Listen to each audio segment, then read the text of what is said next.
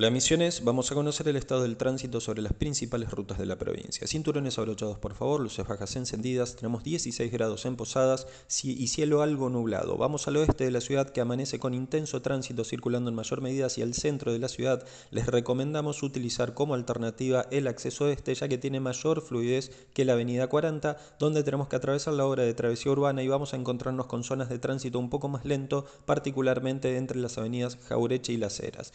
Tránsito con constante por el acceso sur en este momento de la mañana y en ambos sentidos de circulación. Recomiendo moderar la velocidad de marcha y utilizar luces bajas en todo momento. Les sugiero enfáticamente tener mayor precaución en la zona de la rotonda del Saimán, ya que es un lugar de alta siniestralidad.